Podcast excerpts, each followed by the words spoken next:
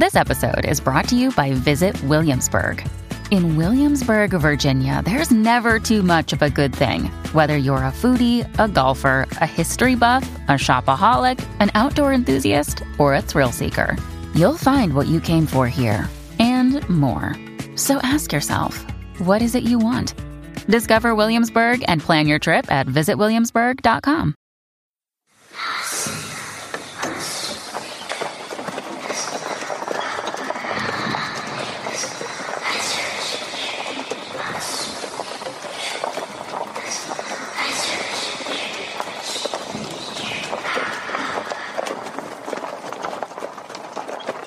Come, walk down the winding path. Don't mind the spooks and monsters, they stay hidden within the trees. There are mysteries in this world that you need to know, and paranormal truths that need to be told. Come, step up into the caravan, where we share tales of old as well as new accounts about things you thought only existed in your nightmares.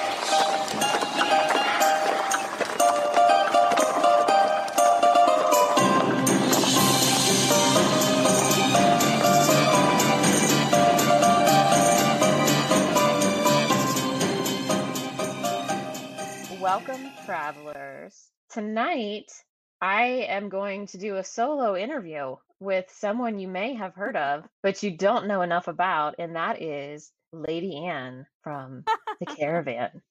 I was thinking that, you know, when you brought me on last year, which Mhm. not quite a year yet, but we're getting close, you did an intro episode for me so that people would know who in the world is this. I think that you need an episode that is Aw. about Lady Ann because why would we not have that? Like, there's so much about you that I feel like we don't get to talk about on the show, things that you and I have talked about in private messages and so on. And Mhm. when you came here in person, I feel like our listeners should know about you. Thank you.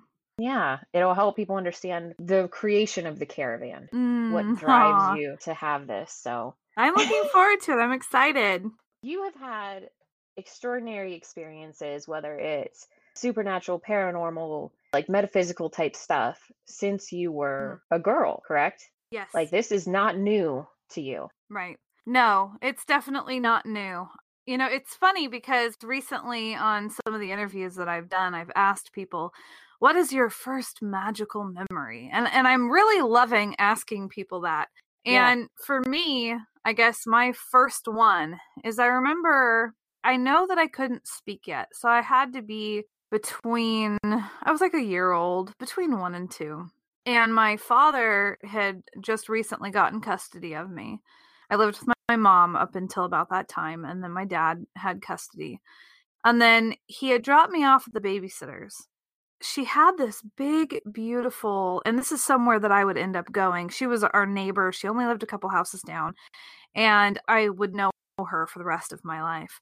Well, I remember being sat down by this big patio window, sliding glass patio window. Beyond it there was these farm fields and the farm fields kind of went down and rolled and there's this big marshland that was all full of water and the sun was rising. So there's all those beautiful bright burnt oranges and yellows and a little bit of the pink you know and it was just beautiful and it shined within the water and i remember sitting there and I looked out and I don't know what clicked or what it was, but I remember sitting there going, "Wow, I came back." It was That's- That's It was a really intense moment for me. goes back to discussion of children having memories when they're young of previous lives, like knowledge of having been here before. Not all of Mhm. them, but some of them have these stories. That's what that reminds me of. You just had this knowing of I'm back. Yeah. That's yeah. really cool. And you've said before to me that it sounds like from some of the stories that you've told me that your dad did not discourage any type of discussion uh, when it came to the paranormal or the unusual. You actually you weren't shut down in that process like some kids may be when they're young. You know, it it was a little bit So no, things were never discouraged.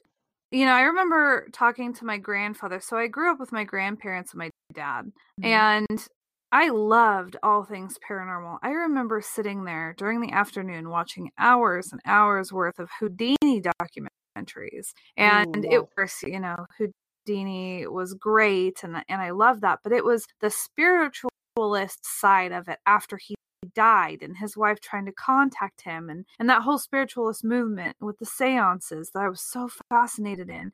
And I remember talking to my grandfather and I was like, "Well, you know, do you guys believe in ghosts and when you die will you come back and and say goodbye to me and quite the strange thing for this little had to have been like 7 and I Mhm. walked up grandpa will you say hi after you die to me?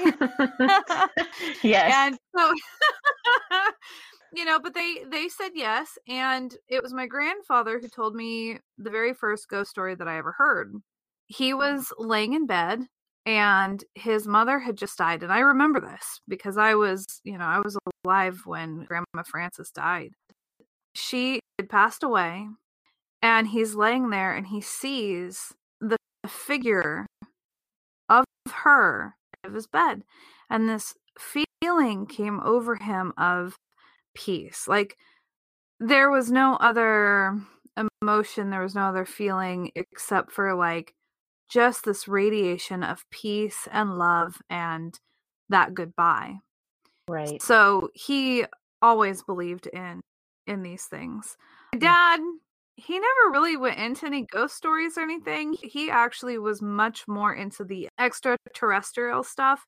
Right. He would tell me all about how easy it was to recognize the UFO versus a satellite versus an airplane versus a meteor and and he talked it was so interesting because he would talk about it like he was talking about oh yeah well this is your white bread and your wheat bread and this over here is your, your multigrain bread like yeah. like it's no big deal you know Yeah. Matter of fact. but yes exactly it was very matter of fact but when i would try to say things i would kind of get laughed at a little bit just kind of like laugh laugh it off and then i just wouldn't i wouldn't go into it too much more i would just kind of internalize it and walk away Right. Well, that's true that that's the way that, especially when we're young, how people respond to us Yeah. kind of teaches us. It kind of prepares you in a way when it's not a complete shutdown.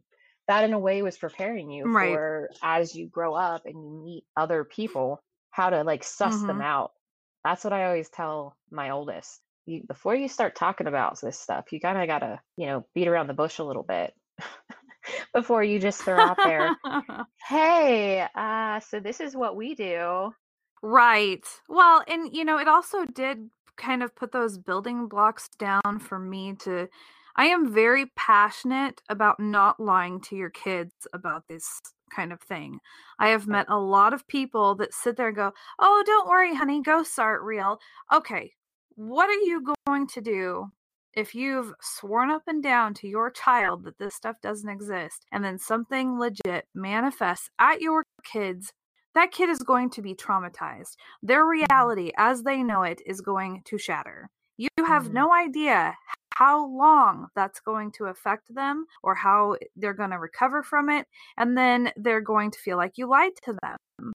yeah that's a really good point especially if you're so steadfast in Mhm. it that if they did have the courage to come to you and say something just the fact Right. that you would dismiss it or put it off as something else because Mhm. a lot of times these sort of things can you know people pass them off as your imagination for kids or you're just Exactly. you're, you have a fever or you know you're just seeing stuff yes. Um, but no, that's a really good point. You said so you were mostly around your dad and your grandparents, and your grandparents have interesting roots, which I think also has influenced you over the years, has it not? our families and on my f- paternal side the, i became the family's genealogist so on my paternal side our family was originally a small town called Alt Arzis in bessarabia which is now modern day moldova so we were able to go from there in america my paternal side did half of our family which was interesting was sent to Argentina, and the other half Wow. was able to come here to America. That's you know, really back then that pregnancy was pregnancy uh, also was one of the things that they considered like a, an illness that would reject you from being able to enter into America. Wow, I did not realize that. Jeez. Mhm. Yeah, don't quote me. I'm sure. I mean, but I, I really do believe that in my research that that is one of the things that I found. And yes, half of the people got sent down to Argentina, but we were able to come here. And Mhm. where my family settled, where my paternal side settled, was here in Oregon, and Mhm. we've been here ever since. Mhm. Now, my maternal grandmother, I actually recently only just found her. I would say it was about five to six years ago. And I was able to put a lot of pieces together through knowing her and her filling in, you know, who her maternal mother was and everything. Because I actually come from a long line of adoptions where all the women for generations were giving up their children between the ages of one and three and which is the same thing that happened with me. I was given to my father. In fact, if he wouldn't have taken me, I would have gone up for adoption uh, when I was a year Mm. old. So, through the genealogy research on my maternal side, if I have done everything correctly, I say my findings, but I'm Hmm. not calling this a hard finding just because it's a big statement. but if if my research is correct, which I have done the DNA and I've collaborated with other people who have done trees, this would make Pocahontas my 13th great grandmother. oh wow. And then yes, and then from her as well, I am primarily Scottish and Irish and a Mm. lot of my family settled they're known as the Central Appalachian settlers. Wow. So, yeah, and they actually stayed over there for a long time, actually, until my maternal grandmother moved to Oregon. Wow. So, I'm only two generations removed from being actually over there in your area. Yeah, that's not a lot of time to pass Right. for you to be removed from it. Have you noticed as you've studied a bunch of things, both for the caravan and just your own personal interest, when looking into these things, have there been parts of your history that as you discover it, all of a sudden things click as to why things have, you may have been attracted to certain types of music or certain types of magic or stories or whatnot? Have you found that Yes. your ancestry weaves that in? I, I do believe so because I've always had a very well. Number one, I always felt like I was born in the wrong time period. Number two, came across Jake Richards and that book, Backwoods Witchcraft.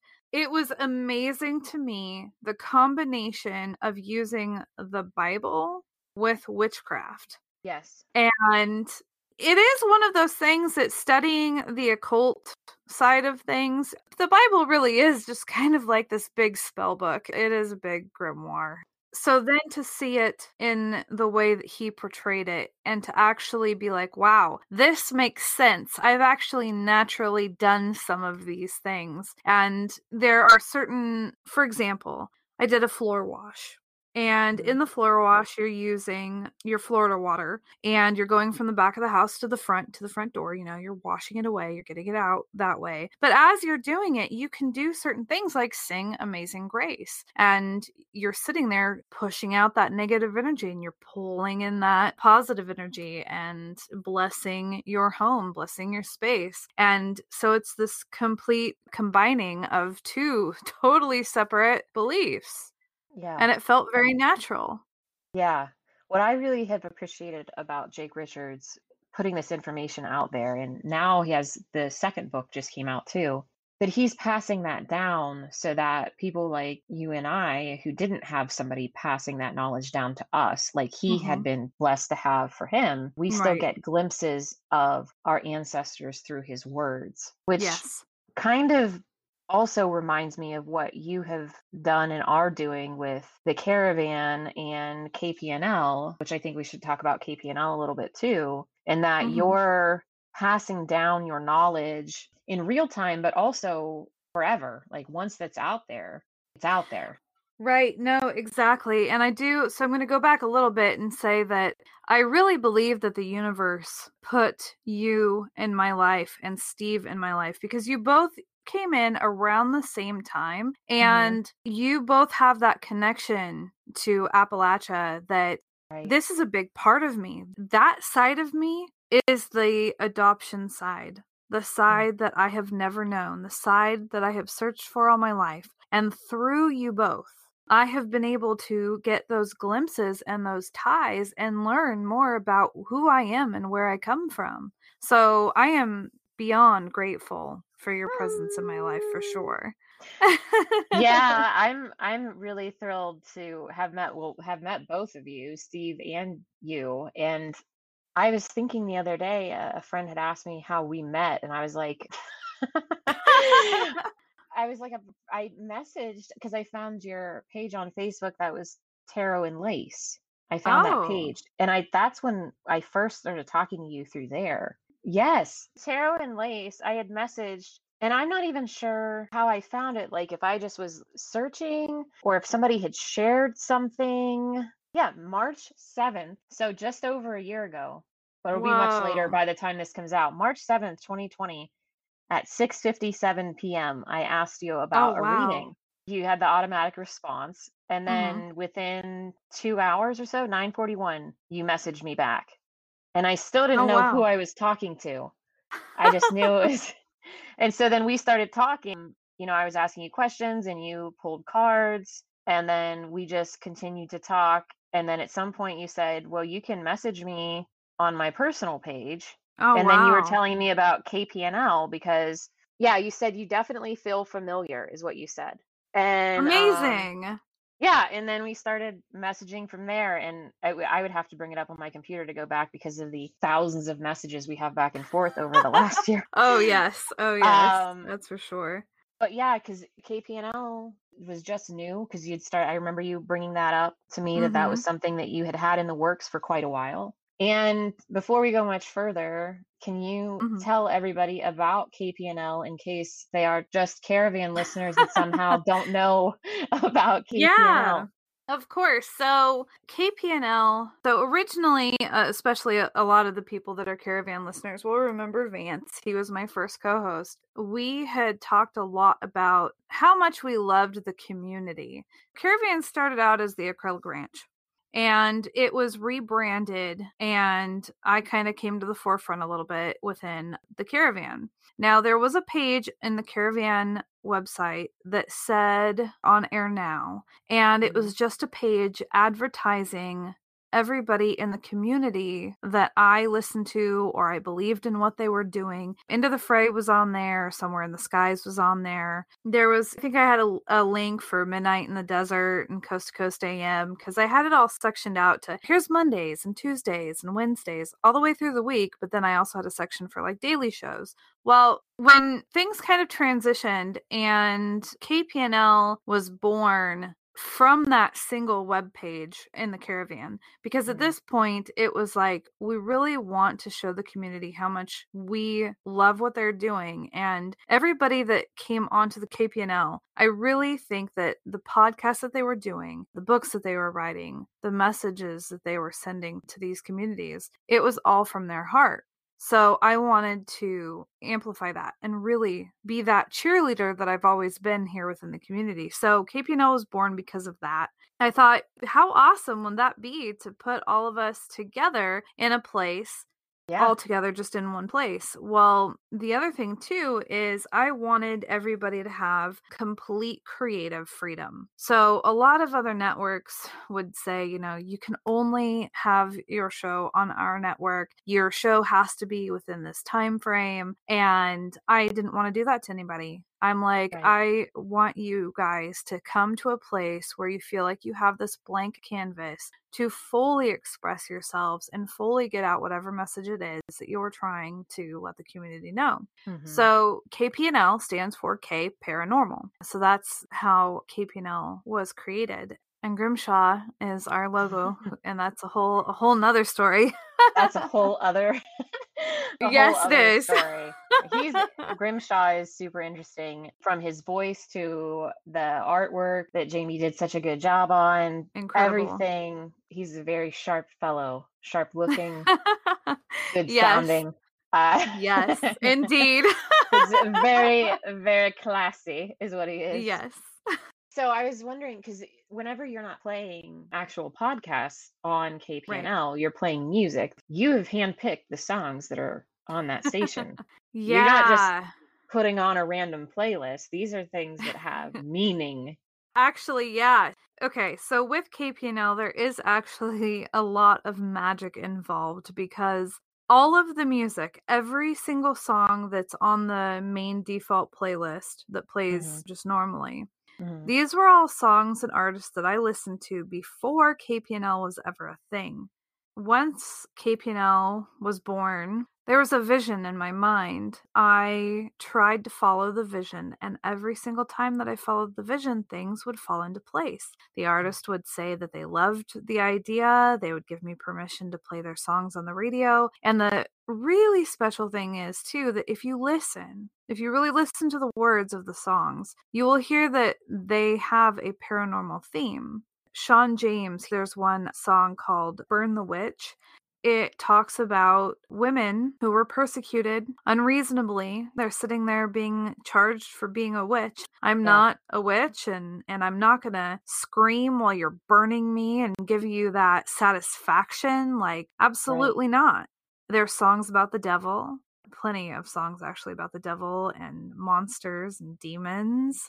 You just have to uh, listen to the lyrics. Of course, we have Professor Bones. He's a an anonymous Italian composer who brings all of his songs forth from the netherworld.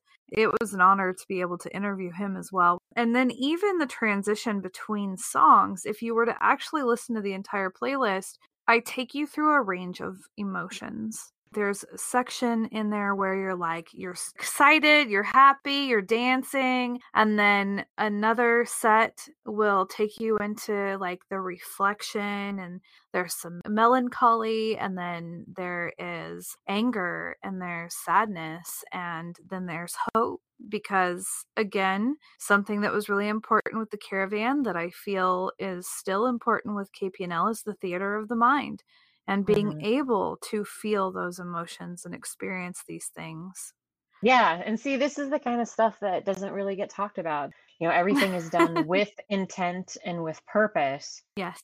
uh, down to the Mhm. tiniest detail. And that reminds me of some of the uh, people and things that I love most in life is that nothing is without a purpose. Mm. You know, that reminds me of Wardruna, for one. You know, there's not Mm. a song, there's not a note, an instrument that on their tracks or a piece of Yep. paint on their artwork that is not without extreme yeah. purpose. Oh, It yeah. is magic.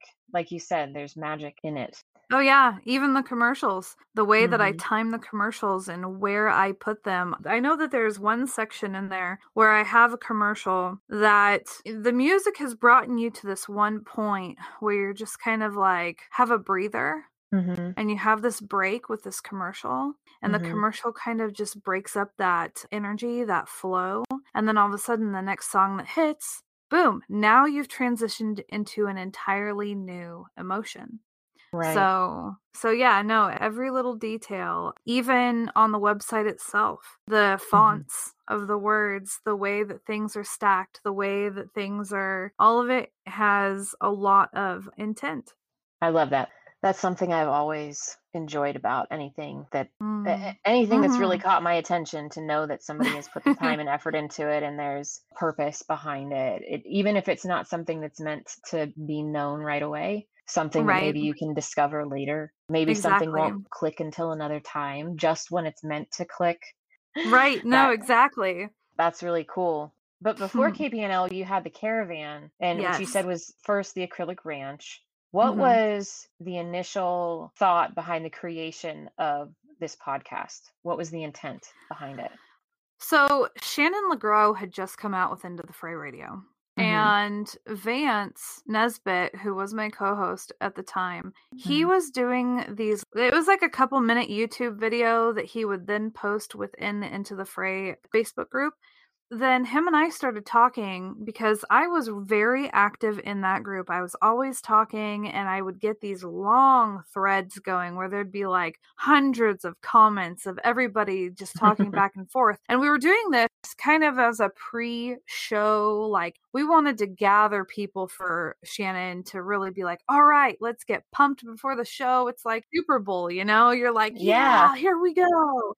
Yeah. and so when Vance started making these videos, him and I started talking and then we started doing things together. Well, slowly, what we ended up doing is it became a show that he would kind of do whatever and then I would do a little bit of research and or I'd throw some photos or some research his way and he'd put it in there and then him and I would be talking and then eventually what people said in the group they were like you guys need to have your own show and they said that long enough consistently enough that Vance and I were like okay we're going to give it a try well the acrylic ranch was already something that Vance had had established through like YouTube Mm-hmm. So we ended kind of having this little show. And boy, at that time we were trying to figure out how to do everything. You know, we were using Facebook Live, YouTube Live, there was like a Google Live, mm-hmm. trying to mm-hmm. figure out where our home was going to be. Well, we enjoyed doing that, but then people were coming and they really liked it, but they're like, you know, it would make it more convenient if you went through a traditional podcast type of way so that right. we could do a playback or hear it on our radio in the car or whatever. So right.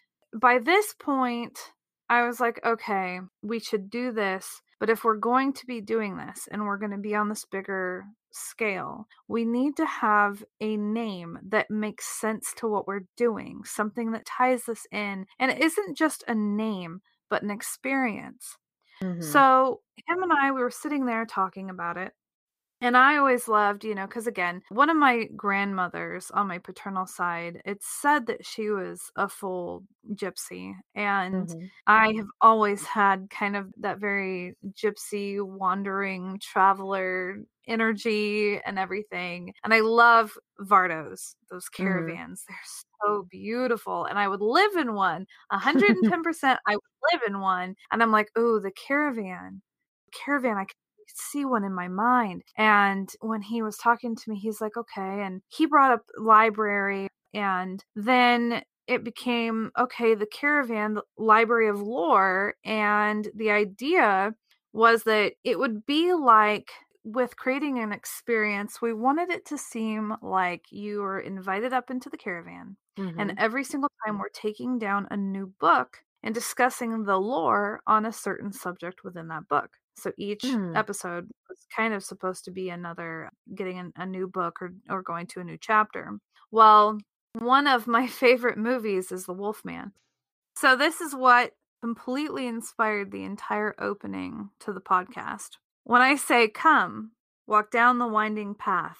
Don't mind the spooks and monsters, they stay hidden within the trees. There is a scene in Wolfman where he is going down this path through the forest because he's going to meet Maleva, the gypsy who is the fortune teller. There is a scene in there where I don't think he sees him. You see the werewolf within the trees. He's hidden. So that is what inspired that opening. This is something you haven't ever shared with me. yeah, no. And and that's what I think of every single time. And then when you get to the point where it says there are mysteries in this world that you need to know and paranormal truths that need to be told. Come, Step up into the caravan, where we share tales of old as well as new accounts about things you thought only existed in your nightmares. Well, once he reaches Maleva and he gets up into the caravan, she's talking to him and she's telling him about the werewolf, and this is real. She's telling him how real it, it is. And again, it goes back to my passion about not lying to people about this stuff being fake or not real. So the entire intro was really inspired by just that little scene. It's probably only a couple seconds, I think 20 seconds within the movie The Wolfman. that's awesome. Well, now I'm going to have to watch it cuz I haven't seen it. Oh, cool. Yeah, that's really that's really neat because I I always loved the intro because it's a story that you're painting and yeah. I see it. This is interesting. Another thing that I just recently, thank you, TikTok, there was a video about different ways that people see things in their mind whenever they're hearing a story. Oh. Some people actually visualize a scene as they're Mhm. reading or someone's speaking to them. They see it in their mind, and then others don't. I don't know what they Right. do because that's how I think. But Right, me too. yeah, apparently that's a thing where some people just don't have that ability or things hmm appear to them differently when they're thinking or listening. But I see it every time I hear that intro. I see Hmm. everything that you're describing, and I've always adored it. That makes me so happy, especially, you know, because for a long time it was just music and I still had the words, but I wanted to make it more of an experience. So then I added in the it's supposed to be other people have said some more uh, other words on what they hear in the in the intro, but it's supposed to be a wagon drawn by Yeah. horses. That's what Yeah. you're hearing in the beginning and then at one point it stops Mhm. because I'm wanting you to it's like all right, here's the caravan here, it's coming and now it stops so I can now step up inside it. Yeah, So- no, that's what I'm hearing. As is important to the audience, is what I'm hearing. It's magic in that way that if it speaks Yes. to you, it'll find the right way to do so. Yes. Uh, exactly. But what, going back a little bit to whenever we first met, and it was through the Mhm. Tarot and Lace page that you have on Facebook. So I met you with the knowledge that you have certain abilities and certain gifts, as Mhm. was evidenced in our first conversation through Tarot and Lace when you did a reading, and then you were like calling out certain things that absolutely were happening, and we didn't know each Right. other. But that's something that also we don't really get to see when we're interviewing people or just talking about ghost stories or folklore or whatever. So, could you speak a little bit to your divination practices, like when you first started doing Mm. anything like that? Like, how old were Uh-huh. you? Who taught you? What all do you even practice as far as divination goes? I remember as a kid being able to predict things, but I didn't know at all that it was anything special. What I thought was happening is that I was picking up on patterns or obvious things, that it was more of a, a scientific thing. I was able to, gosh, I'd watch America's Funniest Home Videos. I always knew who was going to win. I was I watching remember horse that. racing. yes. I, I was watching horse racing. I always knew which horse was going to win. And it really did get to a point where I was just kind of bored with it because I was Mhm. like, I already know, and this is boring. Well, then what ended up happening is I found a book that had Zener cards, and I was very accurate. There's actually, I did a video where I was doing it. The video is of my laptop, and there is an ESP trainer online, and I'm videoing me going through it and talking about it, and I do come up with the correct result. So from there, I ended up in healing group. So I would go to this healing group. It started when I was 15 and I went until I was about 20. It was every Sunday and that's when I found some tarot cards and there was people there that knew how to read them. So I started out with a deck and my mentor at the time was teaching me how to do a spread where you used every single one of those cards. And Whoa, as I was serious. Oh yeah, no. So we would go through and she would explain to me what all the cards meant, what sections were for what section in your life and what the cards meant depending on where in, in your life section that they would fall. And mm-hmm. then from there, once I started to get a hang of it, I kind of got the guide decks that are your very easy, very just pick one and read it out of the book of the book. and yeah. everything. Yeah. So that was kind of what led to me being able to recognize what card to pick because the cards, when they're face down, there's a number that pops up in my head immediately. Like if you were to say, okay, I would like a reading, boom, there's a number that pops in my head. And that's how Mhm. I know how many cards to pick. Mhm. And then once we kind of go a little further, and I don't ever need any question. The thing is, Right. the universe knows what you're wanting to ask. The universe knows what it wants you to know. So Mm-hmm. I just pick the cards. And so when the cards are down, they will have a magnetic feeling to them. Mhm. And I started out with happening to hover my hand above the cards, but Mhm. now it's almost like I can feel it in my third eye.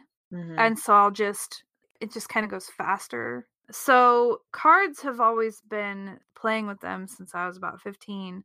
runes were something that was completely different because I found them about, I would say, seven years ago. I never had a set of my own, but my sister was always very interested. We have some family ancestry that's over in that area, a lot of, you know, the Norse ties. And so she was talking to me about runes and she was interested in them. Well, as a gift, she gave me, she actually walked into a bead store and she goes, I would like to buy you a set of beads or stones so you can make your own rune set. And I was like, oh, okay. Well, mm-hmm. it was really funny. She sent me pictures of this bead shop and I'm looking through the pictures and I see this tiny, tiniest little sliver of gray. Mm-hmm. And in my head, I'm seeing bones. And I'm oh. like, what is this? And I circle it. So she had to literally dig through beads to get to this one strand. And it was the only strand that was there. And they were natural river stones. And they are white and kind of have that bone like look to it. And I said, that, yeah. that is what I want. Well, she sent me those and then a carving tool and some ink. Mm-hmm. And mm. I made them, and each stone called to me. Like I had a book that had the runes, and each stone told me exactly what their sign was or their symbol. So I carved them according to what the stones told me to do. And when I was done, they were so powerful and they were so intense. I actually could not use them for like six months. Wow. I was afraid. I was quite literally afraid because with runes, so if you have a guide deck, it's kind of fluffy. Right. Stones they're brutal. They have the positive side, they have the negative side, and they are going to straight up tell you the truth. And unless you are ready to hear that truth, don't go asking the stones. Like yeah. it's some brutal truth. Eh, so I started with cards and then I went to runes and I love my runes. I actually carry them with me all the time. Recently, I ended up with a teacup so I could do tea leaf readings, and that's still new. I've only done two readings with it. I'm not feeling a huge energetic pull to tea leaf reading, but another that you and I have talked about that I am very interested in is bones, collecting your own right. bone set. Yeah. That is a big call. Yeah, so the bones, that's something that I am also interested in, but it's one that from everything that I've read is not something that you can't just pick it up and know what to do. It's something that you have, right. it takes years and it's more meaningful if you accumulate your own set which mm-hmm. what i like hearing about your first rune set is that you carve them and you listen to the intent of each piece and you mm-hmm. answered it like you listened that one that makes it personal because you can go out and you can buy rune sets the rune sets i have are ones that i bought i have never carved my own set but mm.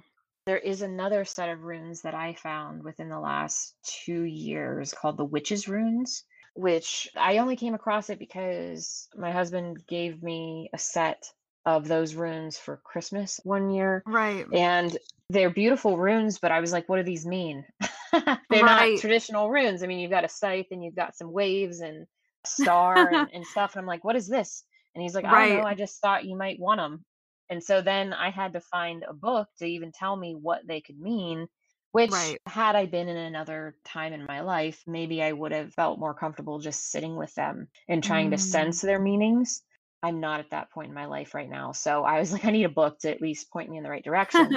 but when right. I found the book on it, which happened to be by Susan Sheppard, she highly recommends carving your own finding mm. wood or stone or whatever and making your own runes right. because then you already have that connection. That's really cool. I'm gonna have to carve my own rune set. Originally, I come from a long line of rock hounders. My mm-hmm. grandfather, my great grandfather, when we came over from Bessarabia, that is what everybody started doing here was searching for the stones and the rocks and the petrified wood and all of that and gosh i remember being a, a child that was actually what led to my very first experience with an otherworldly being that was more physical because one day my father you know we were out looking for rocks and it was just my father and i and we were mm-hmm. out tillamook forest towards the oregon coast well it had been rainy as it does in you know in Oregon and the ground was soft and I looked down down in the mud in the middle of the forest there is a footprint the size of like a one or two year old child.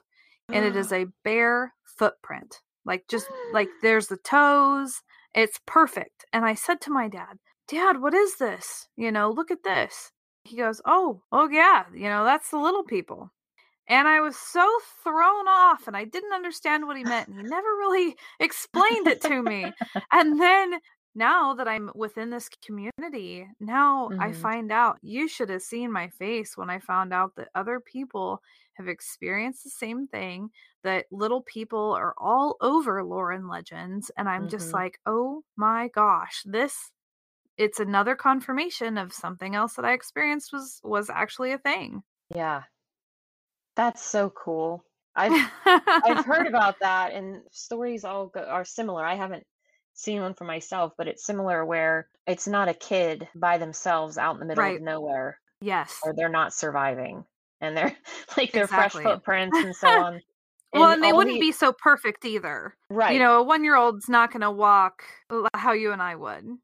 Right. That's true. So, and that was it. So he just said that matter of fact, and then never told you anything about like leaving gifts for them, or did he ever No. like warn you not to give the Fae your name, or I've kind of wondered about doing a regression, a memory regression session because I remember sitting in the truck because we had this little truck and I remember looking off into the woods. And again, I was really little and I remember being absolutely terrified of Sasquatch. And Hmm. seeing the little person footprint was almost a confirmation for me that, oh my gosh, if this is real, then Bigfoot could be real. And later on in life, I have experienced a couple weird possible Sasquatch encounters, but that was a pretty big thing for me. And then it was just him and I out there, and I'm pretty sure that I was really scared. So I just, I didn't want to talk and I didn't want to say too much because I didn't want anything to hear us. yeah, no, I get that. The kids, we've told them about Bigfoot, and of course, hmm we're not far from where the Minerva monster is or Right. was. And when they go visit their grandparents, that's right where the Minerva monster was, pretty much. And so they talk about, ha ha, the Minerva monster, we're in Minerva. It's all fun and games until it's starting to get dark and we're walking around the lake. And I'm like, all right, well, let's let out a call. And they're like, no, no, no, no, no, no. I don't actually want to meet him. I don't want to see him. One thing, if you get here during the summer too, that piece of land has a rookery where there are herons.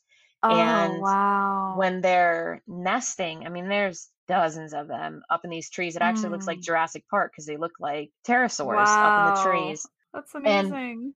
They just yell at each other constantly in the evening. They just squawk at each other, but it doesn't sound like a bird. It sounds like if you were to envision maybe what a Sasquatch would sound like if it was just letting out a couple yells, but not like the bone shaking yells, just letting out these warning yells or something. So the one night we were out walking around and the herons were going nuts and they're over in the woods and the kids lost their minds because they thought for certain that we were about to Mm. get attacked Right. by Right. by Bigfoot because they heard him. And I'm like, no, no, no, those are the birds. It's okay. Calm down. It's just the birds. I'll have to send you the clip for that because I recorded it. I was laughing at them and I recorded it. And and it's also another thing just to know that that sound is there too because it is unnerving. There's a lot of sounds and odd things that happen in Oh. the woods Indeed. even before you get into any type of paranormal or cryptid or anything like that. Foxes can sound like someone's being murdered. Peacocks sound like a woman screaming. Mm-hmm. So, as far as other like divination tools that you've used, what about spirit boards or Ouija boards? What is your stance on that? So, okay, so and, and I'll comment too real quick on pendulums. Pendulums was something Oh, that yeah. I used. I do love those. I don't use them often because I think that I mentally control it too much. I think that because I know that I can sit there and look at it and be still, and I can sit there and mentally think, okay, do yes, do no, go in a circle, and it'll do all those things by the drop of a thought. So I just don't use it. Ouija boards. So yeah, in the beginning when I was a child, you know, I had made one and things didn't go well and it was because I didn't know what I was doing. I believe that they can be used safely if Mhm. done properly because it's all about you're sitting there staring at this piece of whatever cardboard, paper, Cardboard these days. Yeah. whatever. yes. Yeah. you're mentally opening yourself up Mhm. to talk to whatever. So really like is it the board or is it you? Are you channeling something and you're and it's kind of moving your hand or is the planchette moving on its own? I mean, during this time I also started to learn automatic writing as well as Mm. I was doing a lot of I guess it would be called mediumship or channeling, which is something that I, I haven't shared a whole lot about and then I had gotten into the Ouija board. In my opinion, you definitely do want to state what, you know, the good can come in and the bad has to stay out and you put up your wards and you energetically you have to have everything lined up right. You can't just willy-nilly use it. Thing new that I have is my black scrying mirror and I actually have an obsidian uh, crystal ball as well they're gorgeous. And it's funny because the obsidian crystal ball was actually gifted to me last week. And so, What? and it feels so like there's a lot of powerful energy within that. It is really intense. So, but the thing is, is you do not leave those uncovered. You don't just sit there and be like, okay, I'm going to have this next to my bed and I'm going to go to sleep. like, what are you doing? so it's the same thing with the Ouija boards. For me, I have a Ouija board. It's out. It's not in mm-hmm. a package. It's just sitting out on my dresser. But the planchette is all the way across the room on my other dresser, in with its own little things.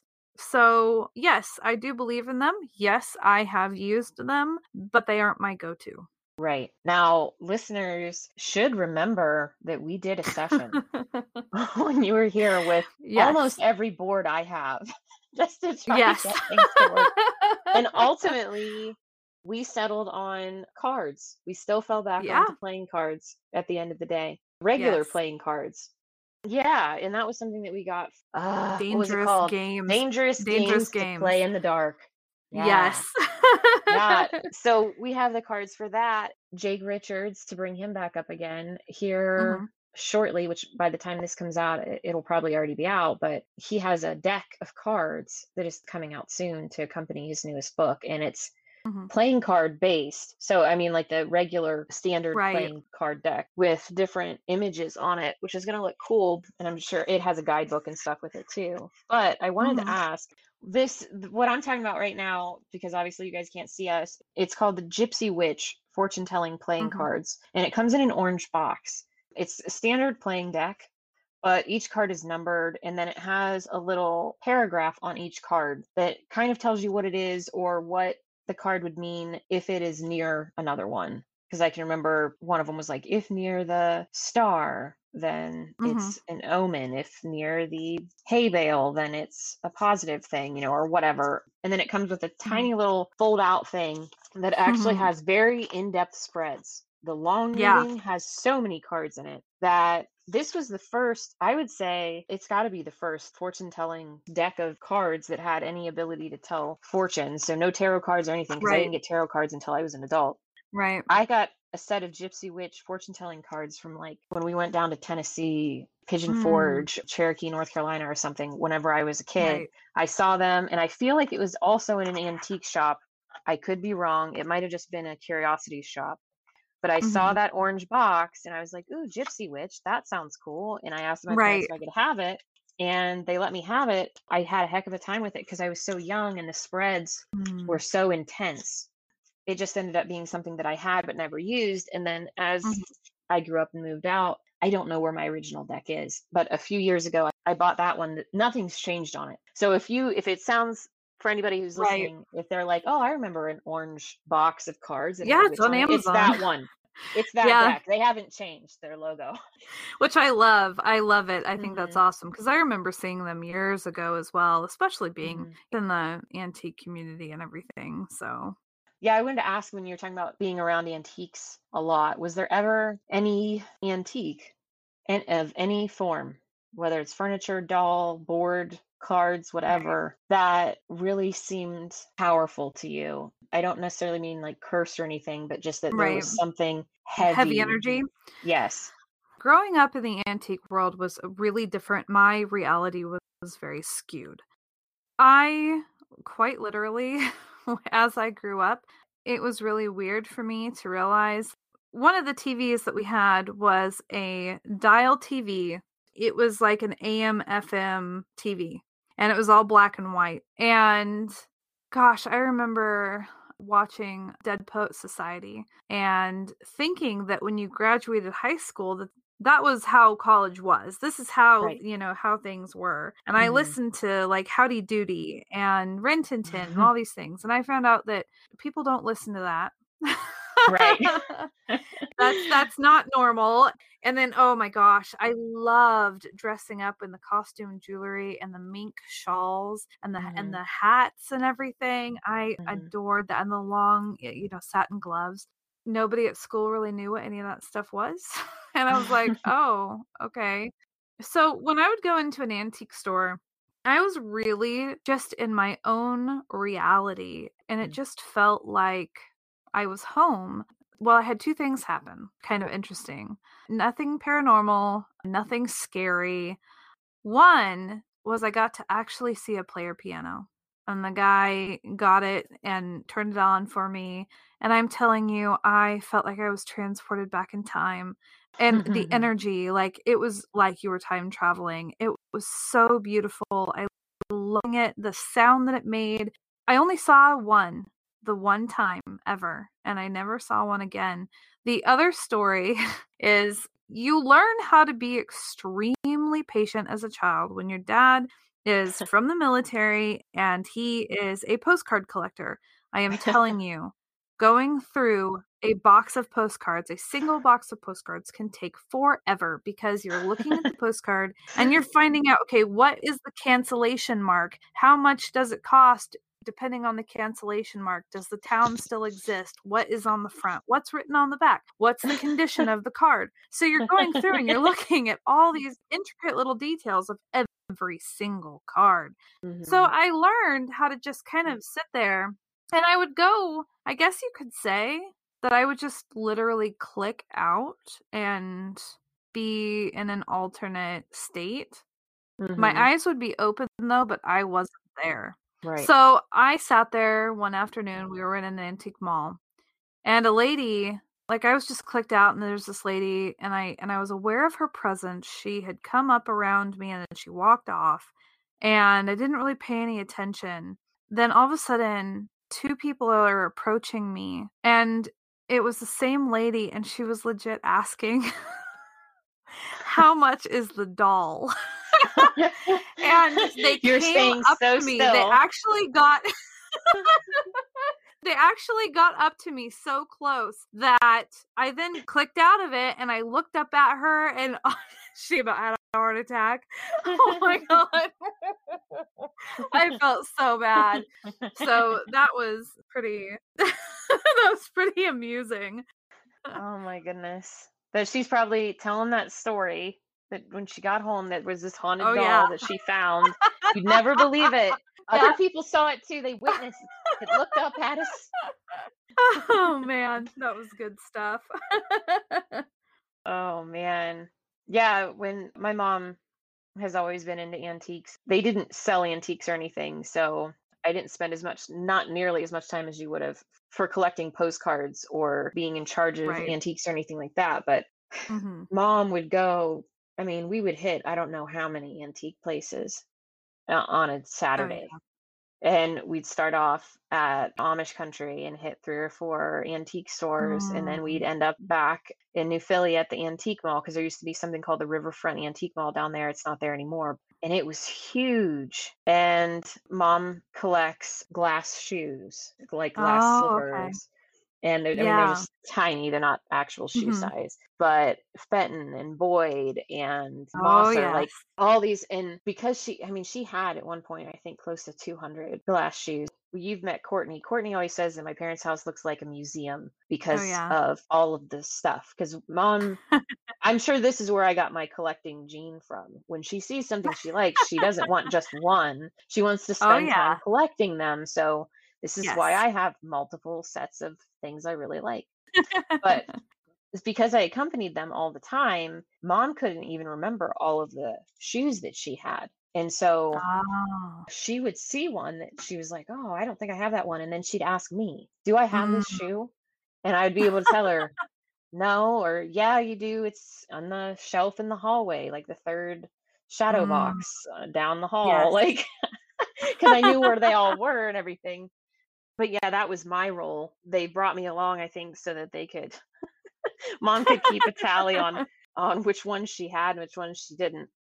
But and then every once in a while dad would get into a kick if he'd want to collect certain things and so that's how we have multiple like these little glass dogs that are hollow Mhm. in the center but it was something that as a kid i wasn't overly thrilled to go because they would wake Oh, me yeah. up at a ridiculous hour in the morning which Yep. probably realistically was only like 8 a.m or something but i felt like it was 5 Yep. and start the day off early let's go let's get breakfast i hate breakfast still to this day and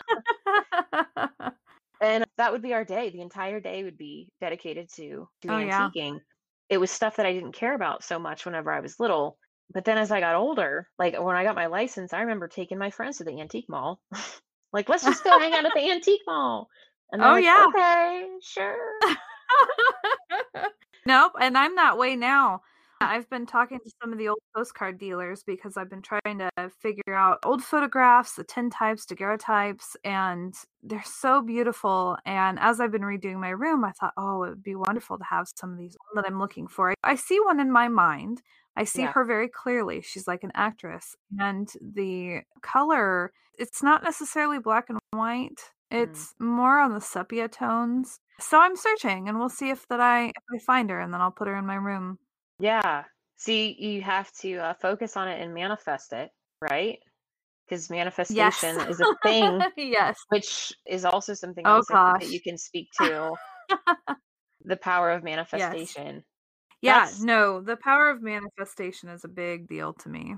and that's something that i feel like you could teach someone very early on in life i've noticed even with my son if he'll if he wakes up in a bad mood and he starts Mhm. with a negative attitude it is guaranteed that he is going to end up tripping and falling dropping something and breaking it and not because he's angry or yeah. anything just because he's negative cloud around him and i keep telling him you have to snap out of this focus on something positive or things are just going to continue to get bad and it does it ultimately ends up at some point with him Yeah. having a complete breakdown at some point because Mhm. it just spirals because manifestation can work both ways like right it's not just Oh, a yes. positive thing it can Exactly. snowball That's true. And it's something that I have taught my children since day one. What you send out, whatever you think, everything that you do, every thought that you think is energy. And that Mhm. energy, our, our entire reality, our world is made up of energy. So as you think, you are calling forth those things. We are magnets. So what we send out, it comes back to us one of my previous mentors, I forget exactly what he said, but he said something to the effect of, as you do, so you become, and as you become, so you are. And that speaks massively to the power of manifestation. The thoughts that Mhm. you think about yourself, the thoughts that you send out to the universe, these are the thoughts and how you're going to experience your day Mhm. you know, one of the biggest things that I can speak to when it comes to manifestation is the place that I'm living now. I had really, I was living in a different apartment at the time, and I was sitting there going, Man, I really need to move. I want to move back to, you know, this town over here, and there'd be all these benefits, and this is what I want. And the joke that I've always said is I call it universe juice because you know, it's fluid motion of manifesting and things happening. And so I'm like, all right, universe juice. And I get on Craigslist and just they're calling it out, going, all right, I'm going to find the place that I'm going to live. I'm going to find it it's going to be here. Well, Right. all of a sudden on the front page, the place, my house, it was listed right there. And I had it in less than 24 hours that's some serious manifestation and there's been so many times that that has happened. Same thing happened when i needed a job at one point. I spoke out to the universe i need a job that's going to give me x amount of money and mm. through a weird turn of events i was volunteering somewhere and for some reason one of the people that was there she just didn't like me. There were some jealousy issues going on. She quit, and the boss looked at me and goes, All right, you're up. And I was hired full time. And I had literally just said the day before that I needed a job like that, and I got it. It's true. Yeah, it's cool to have those thoughts and to recognize the outcome of them and be able to put that Mhm. together because then it, at some point you have the ability to utilize that instead of just Right. things always being happenstance like oh that was really convenient that that worked out just when i needed it to it helps you Right. focus your energy to achieve a goal that's interesting okay so you have lots of stories that we obviously can't cover in one episode alone of or even two or three or four Right. do you have plans to write stuff down to catalog it and have that out there in the world sometime Yes, actually, I do. I am in the process of writing a book all Mhm. about everything that I've experienced since I was born. I'm about 32 pages in as of this recording. So Yeah. I'm quite literally chronologizing everything that's happened. Like, opening scene is me remembering, me sitting there going, wow, I've come back. And then it goes to the first time that I had a really big vision, split seconds before it happened. Really, really difficult for me to write. It took me a couple days to actually be able to write it all out. Now, where I'm at in the book is I am just now entering Healing Group because Healing Group was a really big turning point because at the age of 15 my dad he met a group of people that were reiki energy healers they were they had all these different clair senses Mhm. and mediums channeling seances all, all of it you know Mhm. and I was able to go with him. So this is what my father and I did every Sunday for years. And then I ended up getting my Reiki attunements. I was 18 and then 18 for my first attunement, 19 for my second attunement, and then in 2011 I ended up with my mastery attunement.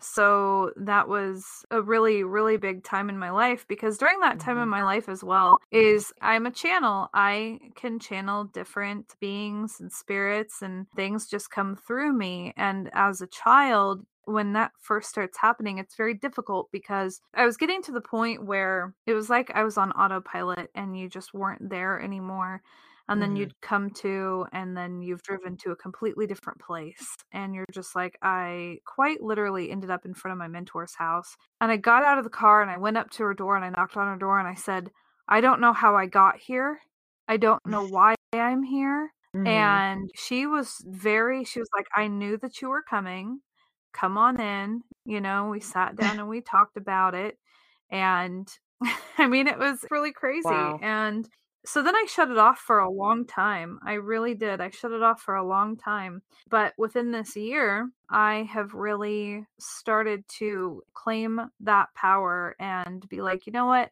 I am a witch. I am a vampire. I am doing these things, you know. I Mhm. can read your cards. I'm attuned with divination. I can channel these different beings. I can, you know, even with you when I came up to see you, it was really one of the big things that was so significant to me was I was sitting there at the table and I felt weird because here it is, it's the first time that I've met you guys in person and I'm like I need a piece of paper. I need a pen. I need a piece of paper Mhm. and I'm completely having this vision and I'm drawing it out on this paper and I'm trying to explain what I'm seeing. And it was so crazy that you guys knew because see they didn't give me any information about the building i had not seen the inside or anything but i legitimately drew a location within the building and when i got into the building i almost started shaking when i actually found what i drew yeah. i mean that was Yeah, that that was, was the so intense whenever you came out here and the goal was to get you on a ghost hunt, a paranormal investigation for your birthday because you were here over your birthday weekend. yes We didn't tell you anything about the location. To be honest, Right. I still don't know a ton of the history of that area anyway, but we told you nothing. We didn't want you to know the color of the carpet or the walls or anything. right Nothing. yes It was all to be new when you got there. And Yeah. so, what Lady Ann is recounting is actually the night that she came, like she flew in from her place out here that night, sitting around my kitchen table, she starts drawing this out. And she did not see two days for the ghost hunt because the following day you were with me for the first episode of On the Trail of Hauntings being filmed. Yes. And that was Friday. That was all day Friday. And then it was not until Saturday night that we got to the ghost hunt. So it Right. was a full 48 hours later before you found the place that was Mm-hmm. exactly as you drew it. One final thing to throw out there to people that are either trying to reclaim powers that they had and knew that they had, or thought that they had, but they weren't sure. You know, how does one go about recognizing that the feelings that you're getting or the senses that you're sensing are something that you Mhm. should pay attention to? Like, what is one of the first vital steps to honing any of the senses? Gosh.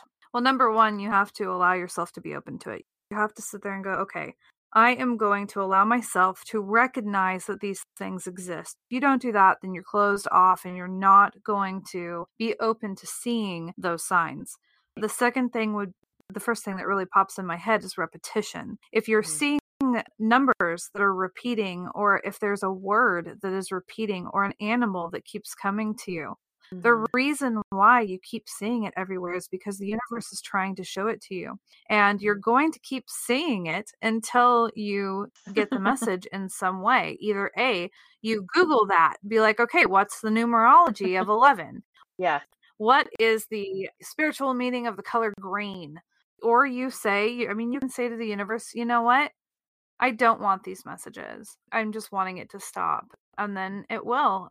And then once you start paying attention and you start researching, because you have to, you need to look things up. All of a sudden, you'll realize, oh my gosh, the shroom means rebirth, and I have just remade my business, you know, something like that. You'll start seeing these correlations or these messages, and you'll be able to be like, oh my gosh, I've been asking and been praying to my deity or saying it out to the universe for however long that I want this thing. And now this thing or a message in regards to this thing is popping up, showing me that who I've been speaking to is listening to me. So Right. it does take work on your part. Yeah, that's good advice. What about any feelings that may happen? Have you noticed before something happens, like an actual physical sensation? Do you have anything like that that happens? So that one's a little bit more difficult. So recently within this year, I have been experiencing so there's there's all these clair senses, clairaudience and being able to see things in your mind or hear things with your ears or that aren't around that it's just kind of like this otherworldly experience. I'm used to seeing visions in my mind but there's also smells which i can't remember what clairsense that is a new one that i learned about called clairtangency now, Mhm. clairtangency is the one where, when I was interviewing Kedrick, he had mentioned it, and he said that he really felt that that was one of my gifts. Is when you can feel things. Because recently, I had a couple things happen. I became very sick, Mm. and it was really out of nowhere. I was fine. I'm walking along, and then all of a sudden, my body physically felt sick. I was in pain in certain areas of my body, and this had happened a couple separate times. Well, the first time that it happened, message from someone and they were like oh my gosh this is you know this is what's going on with me right now and then i was able to recognize oh okay that was you know my body was picking up on the fact that my friend was going through this pain. Well then the pain had went away. The next time it happened it was so intense and it was my sister and in my mind something told me to message my sister. So there was these multiple clair senses same time so with her i messaged her and i said what are you feeling right now? I'm just going to go with it and ask you know and then she told me. Mhm. well the thing is is with that one and i don't know if it's because she's my blood relation or whatever but i really had to go in and really state to the universe you know i am cutting these cords. I am not just this open funnel I do not choose this experience right now. I understand that people are feeling these things or whatever, but right now I need to close that off because I have these other things that I need to do.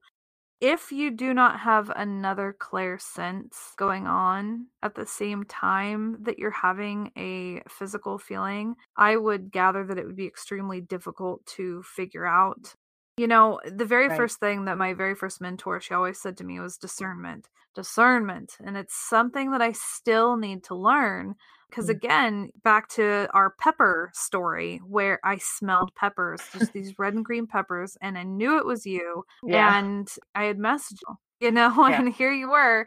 I smelled peppers in Oregon, and she's in Ohio, and she had had peppers. And so it was just, Yeah. it was really interesting. And, you know, and again, though, that was multiple senses working together. The second, though, that you're having a feeling, a physical feeling, Mhm. if you really are sitting there questioning it, going, is this mine? Is this my own? Or am I picking up on something? If you're even asking yourself that, it's probably something else, at least worth looking into. Google Yeah. it, start talking to your friends, people that you're most closest to. Say, hey, I don't know why I'm feeling this right now, but I'm feeling it. And try to, you know, sit there and who should you ask? Who should you tell? And then I think the universe will just lead you down that path. hmm Yeah.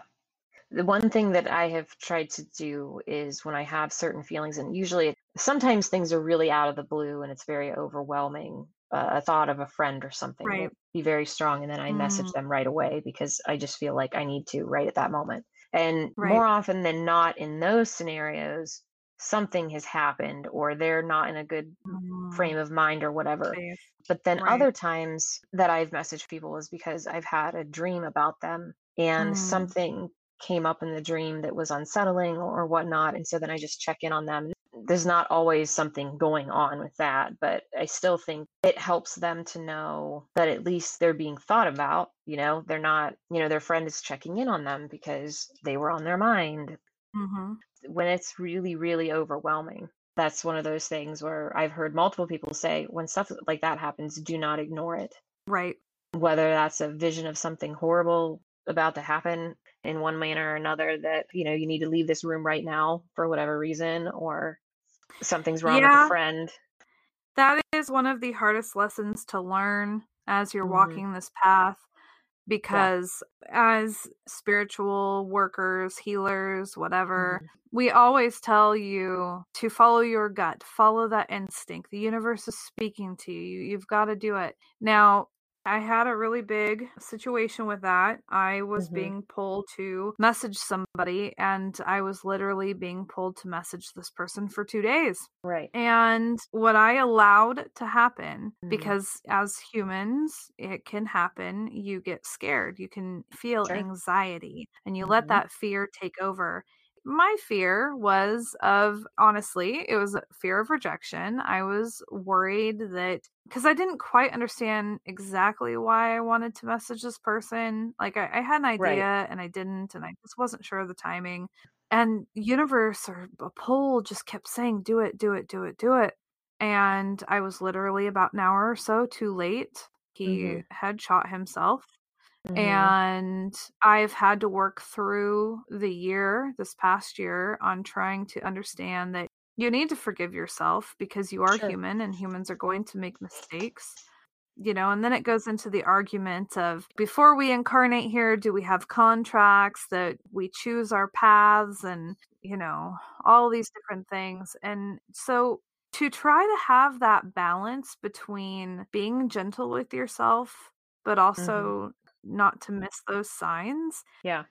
we're not perfect and it's definitely something that we will continue to learn we will make mistakes and a lot of people will laugh about oh i thought this person was psychic or whatever and the big thing is is the universe doesn't show us anything that we're not supposed to you know we see what the universe wants us to know in that moment Right. and we're not supposed to know everything we're not supposed to see everything and especially when it is close to us we Mhm. have to still go out and ask somebody else to read because we're too close to the situation. I don't think that that part is told enough in Mhm. the community because a lot of people are like, well, shouldn't that person have known if they're psychic? No, we don't. It's a Yeah. very precise thing. It's not just this Right. overall all the time thing.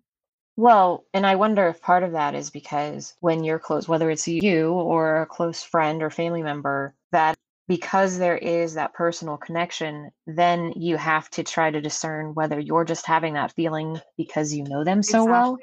or Mhm. because you're just having this feeling as some sort of premonition of sorts or warning or Right. whatnot.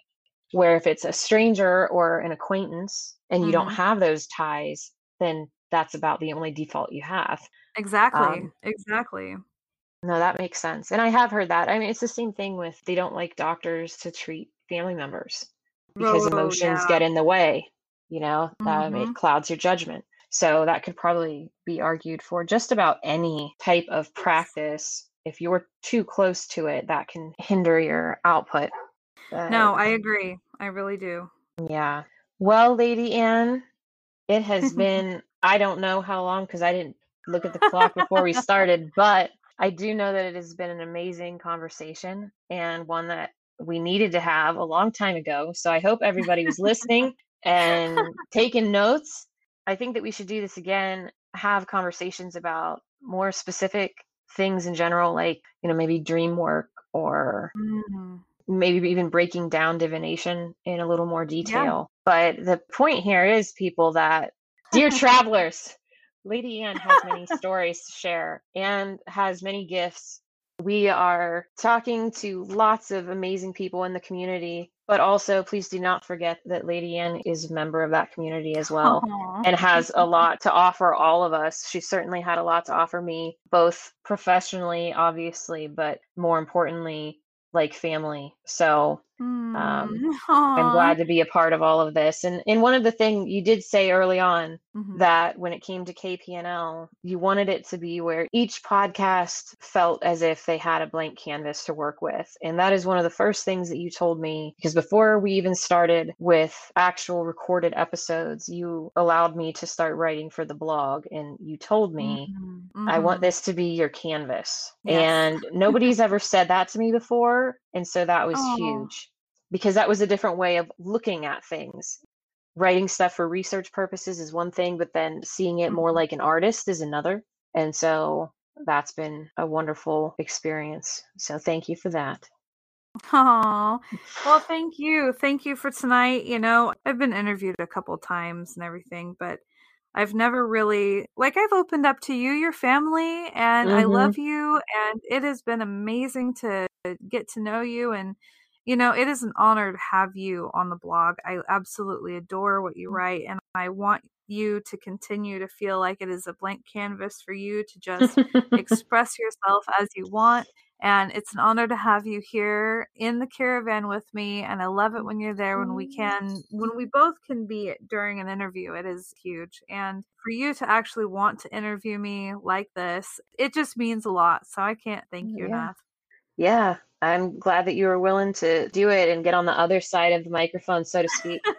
for the it's become clear that you know as we interview these other people that you've got a lot too that we don't get to cover but it's still just as important to have out there so i'm glad that we had this opportunity Aw, So- thank you. and listeners thank you so much for tuning in lady ann can you please tell our listeners where they can find you um, let's see.